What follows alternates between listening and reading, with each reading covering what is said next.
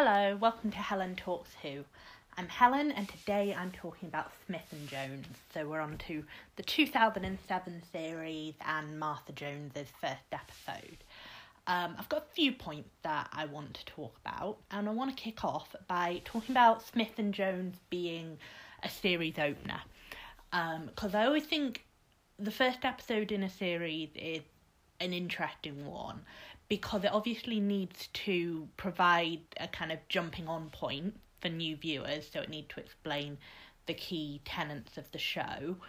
Um, and that's of course easier when it's a new companion episode because you've got the companion of the viewpoint as the companion, you know, well established role is to be the to be the, the viewpoint character for for the audience. Smith and Jones, I feel, does this really well in terms of the um, it being a first episode in the series. So, on the one hand, we really do see the Doctor through Martha's eyes. You know, we start with Martha walking down the street, we start with her going into work, and the Doctor shows up as part of that. It's not, we don't see the Doctor landing and, and, and bumping into Martha. But at the same time, we're also in on the joke. Uh, those of us who, you know, were watching beforehand. So you've got stuff like when he's explaining the sonic screwdriver, and Martha is like, "Come on, be serious," you know, don't don't just make words up. Um, and then later, um, I love the bit where Martha's like, "Yeah, still not convinced you're an alien," which obviously works really well because we then have the great gag of immediately the Judoon come up and scan the doctor and go, "Yep, he's not a human." Um, but it also, um, you know, it, yeah, it just works well. Of like Martha's figuring out what what the crack is with the doctor, but you know the audience already kind of knows, and so for us the the kind of joy is in watching Martha figure figure it out. Um, the other classic example of this in this episode is um, when Martha goes in the TARDIS and you have the Doctor mouthing bigger on the inside behind her. Um, I do like it how they try to find different ways of doing the TARDIS bigger on the inside scene because we had the um we had the one with uh, with Martha. Uh, with Martha, uh, we had the one uh, last episode with Donna um, starting inside the TARDIS and going outside, and now we've got um, Martha having the classic reaction, but the Doctor reacting differently to it. So yeah, it works really well at the first episode. Um, I'm not in. I'm not going to discuss much in the way of the plot and the aliens. I'm afraid. I'm. I am uh, focusing mainly on the character stuff, just because that's what has jumped out to me while watching. So let's talk about Martha. So, where do I want to start? So, I made a little list as I was watching of like what we kind of learn about Martha straight off because it's been a while since I've watched this series and it's certainly been a while since I've thought about Martha without thinking about like um some of her later episodes where um where where she comes back and where she's you know not in the companion role anymore. Um so I made a sort of little list of what we kind of learn about Martha. Um so she's quite clearly she's settled in her life, she's sort of seemed to be happy with you know, she's got a meaningful career and and stuff. We get the really good sketch of her and her family with her making all of those phone calls. Um, I get very strong oldest child vibes from Martha in that in that scene, even though Tish is older, which I did actually have to Google, um, because I was like, surely with how Martha is organizing her family and peacekeeping for her family, surely she's the oldest child, but but no. Um, and then later, once we get into the actual bits that kind of um, matter more for a companion, even before they are transported to the moon. Like Martha's curious, she's working stuff out. We see that with um when the when the doctor is her patient and and she's you know trying to work out how she saw him on the street this mor- that morning. Um and the thing I really love as well is she has that enthusiasm when they're looking at the moonscape. Uh, that's the bit that kind of sells it for me. Um, like the companions can be as clever as, as they like, but it's the enthusiasm um, that that that makes me want to, you know, continue traveling with that companion. And yeah, um, so I talked about Smith and Jones as a as a series opener.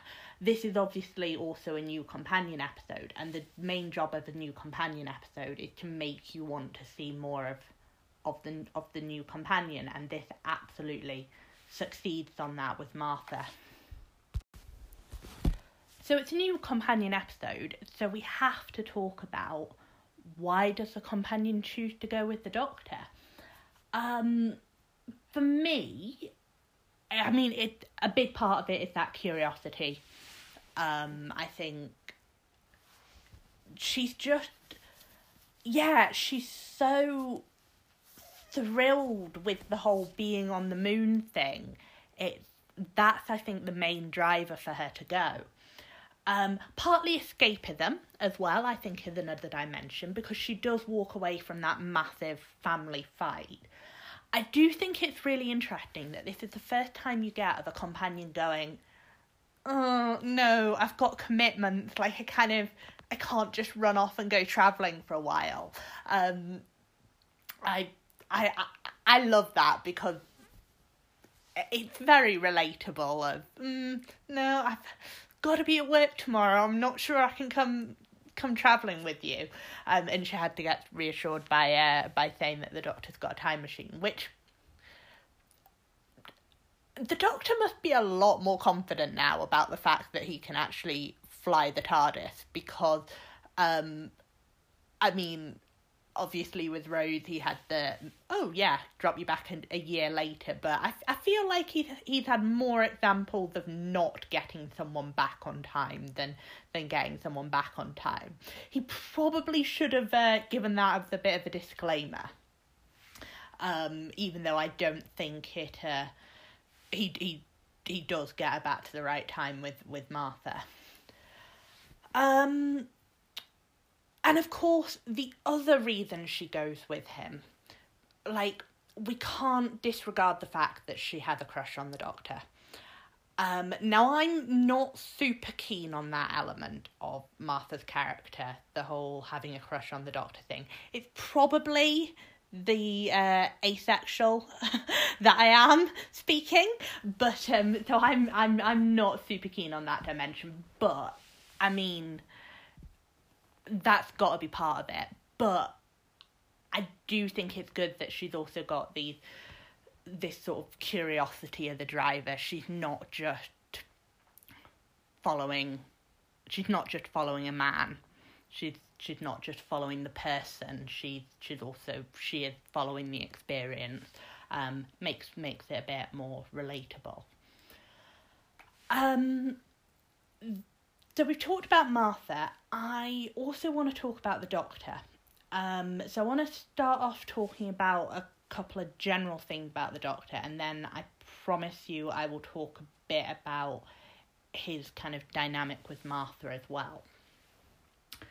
So I think one of my favourite scenes in this episode is the scene where the Doctor's pretending to be human. Absolutely golden. Uh, David Tennant plays the comedy of it perfectly.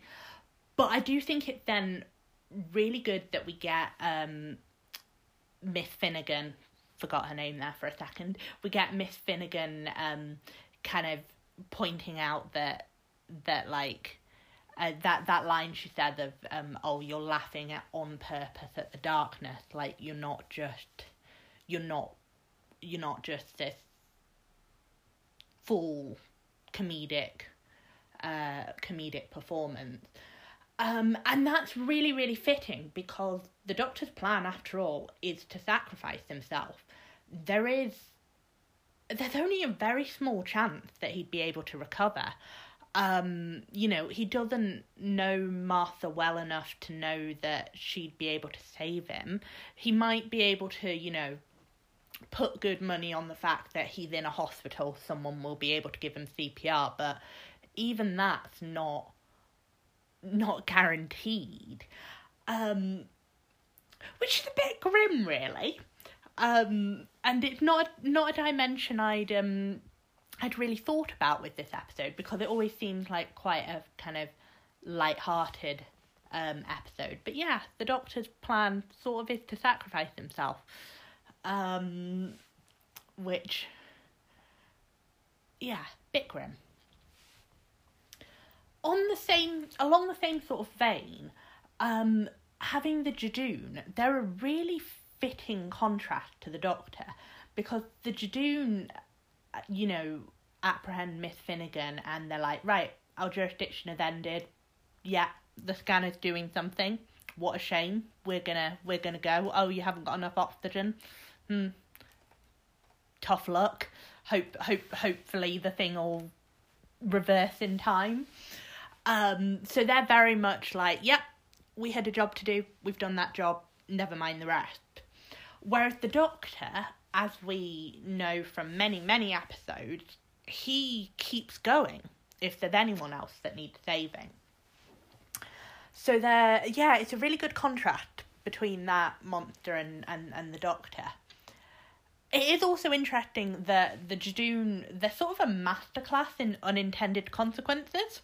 Um, you know, they. And for them, it's the kind of. Uh, not thinking far enough ahead, I suppose, and, and, and I suppose a little bit of not really caring either. Um, whereas we do actually see that a bit with the Doctor elsewhere, with the unintended consequences. And for the doctor it's it's i i don't know. He's the doctor i at least tries to do the right thing even though he doesn't always manage it.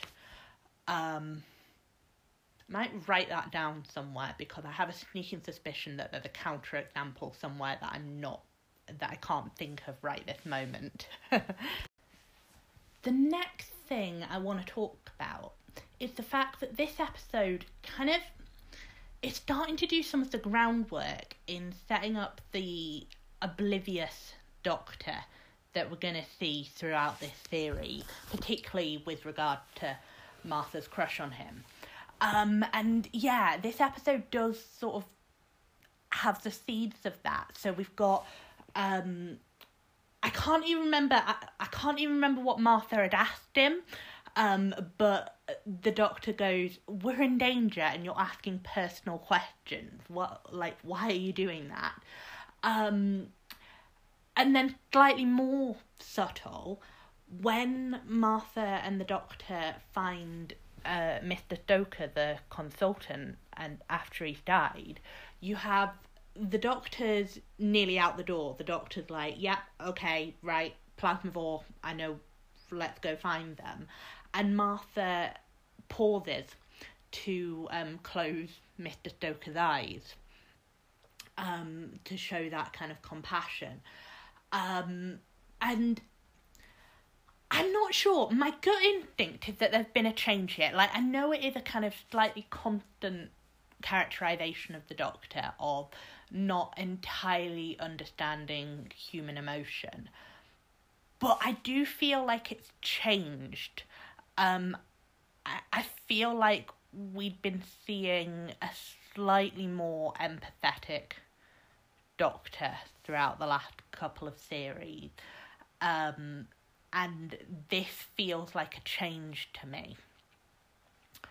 Um, I wouldn't. So the thing I wonder is if if this again like showing the effect of the fact that he's lost Rose, he's he's sort of I don't know, slightly closed off the part of himself that kind of connects with other people in in quite the same way that he used to. I'm not entirely sure that logic holds. Um, but I think the key thing is that the Doctor doesn't go into this episode with a blank slate. Um, and that obviously affects his dynamic with Martha as well, and and this is something that I will kind of try to bear in mind through this this rewatch. Um, now, I think this is a good avenue to explore the idea that when companions leave the Doctor, it has like a visible effect on him. Um, and I'm gonna quote Doctor Who magazine again here. This is from issue 400 in uh, after the 2008 series, so it's like autumn 2008 ish. Um, it's a it's an article talking about kind of some of the key uh, key characteristics of of Doctor Who the program, and it's talk talking about the um, the fact that post two thousand and five Doctor Who hits a little bit harder on those emotional beats than uh, classic Doctor Who does. Um, and the quote that I wanna um, that I wanna share with you here is, they say to treat the role of the Doctor's companion, his best friend, as mere window dressing, a detail of his life he could change as easily as his cravat or the design of the TARDIS console, Doctor Who regularly sold its hero short in the most fundamental and grievous, grievous way. So that's talking about like how in the classic series, um, there was there there were some decent companion goodbyes in the classic series, but it wasn't um, it wasn't all of them. Some of them were um, a little bit more abrupt. So having this idea of the Doctor having been affected by the last companion he had and sort of carrying that over into how he interacts with the net companion it is a really good it's a really good thing to explore. I think it possibly has mixed results here. Um i should caveat this of it's been a while since i've watched this series and I can't remember exactly how the Doctor and Martha's dynamic works in practice. Um, so I may go through it and find that I'd misremembered it. That that could happen. Um, but there is definitely a certain amount of compare and contrast that you can do with Martha and Rose, where you can go, right, this is how Martha's different, and two obvious points are um firstly the fact that Martha's a lot more settled in her life than than Rose was. Rose was desperate to leave, and um, the, I mean, the comparison of they both, they both have crushes on the Doctor, love the Doctor, but obviously one for Martha it's unrequited, and and for Rose it was, it it, it was it was returned. Um, I had a point here. Yeah, so when you've got, you know, two companions that you can draw these sort of parallels between, it does it does invite comparison and Rose was such a big part of the first two series that it does have a negative effect, I think, on on certainly how Martha was viewed at the time. I do remember having conversations with friends at the time where they really weren't keen on Martha, but it was just because, you know, they missed Rose so much, which is very natural. Um, and actually, I'm a little bit surprised that I didn't fall into that category because I, I know as a teenager I had a massive problem when uh, books would change their characters halfway through. Um, so like the Narnia books where um, where it's like uh, suddenly suddenly it's not the original four anymore. I, I it took me it took me years before I actually read the last few Narnia books because I was like, but I don't want to read about new people. Um, so it's kind of surprising that I didn't think that about Martha at the time. So yeah, I think um, think this it's an interesting one. It's definitely an interesting one. This idea that he's not going into this um, relationship with Martha with a completely blank slate. Now, we've talked about why Martha wanted to travel with the doctor. Um, the other question that's relevant is why does the doctor invite Martha with him? Because um, it was sort of, it was kind of obvious with Donna last episode, um, like because their their dynamic like properly clicked from the off, um, but with Martha, I mean, the hospital gets returned. We see Martha, you know, reuniting with her sister, and we see the doctor wandering back off to the TARDIS. And he comes back, you know, that evening in a different suit, um, which is always, I think, um, an indicator that there's been a bit of a time jump. Um, and I do wonder why he comes back for her because there is a bit of a question mark over it. You know, it's not entirely explained. Um, he just kind of shows up. What I think, what I think is he probably was in the TARDIS and thinking about what he'd just gone through and probably so- suddenly thought, I never never got that tie thing explained because the first thing Martha says to him is that like um he came up to her in the street and, and took his tie off. I think he probably gets to the TARDIS, he's probably about to fly off and goes that wasn't explained.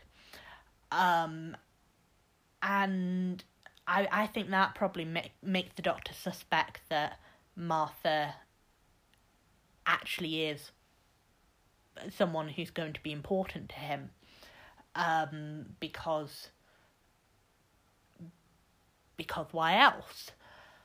Um yeah but i mean i think as well as that like he he's clearly the doctor is clearly impressed by martha. There is a sense i do get a sense earlier in the episode that he's kind of auditioning for a new companion, and I don't know how much of this is the fact that we know that this is a new companion episode. Um, but I mean, he's definitely taking mental notes when Martha like deduces about the fact that the air hasn't left the hospital and when she's, you know, willing to try going outside. Like, he's definitely taking mental notes. Um, yeah, he wouldn't have invited her with him if if he, if he wasn't impressed by Martha. But um, yeah, I think that taking his tie off thing actually, I think that probably reminded him to go back. That's my that's my head canon anyway. Thank you very much for listening. Um, I have an email address for this podcast if anyone wants to get in contact. That is uh, helentalkswho at gmail.com. I'd love to hear from you.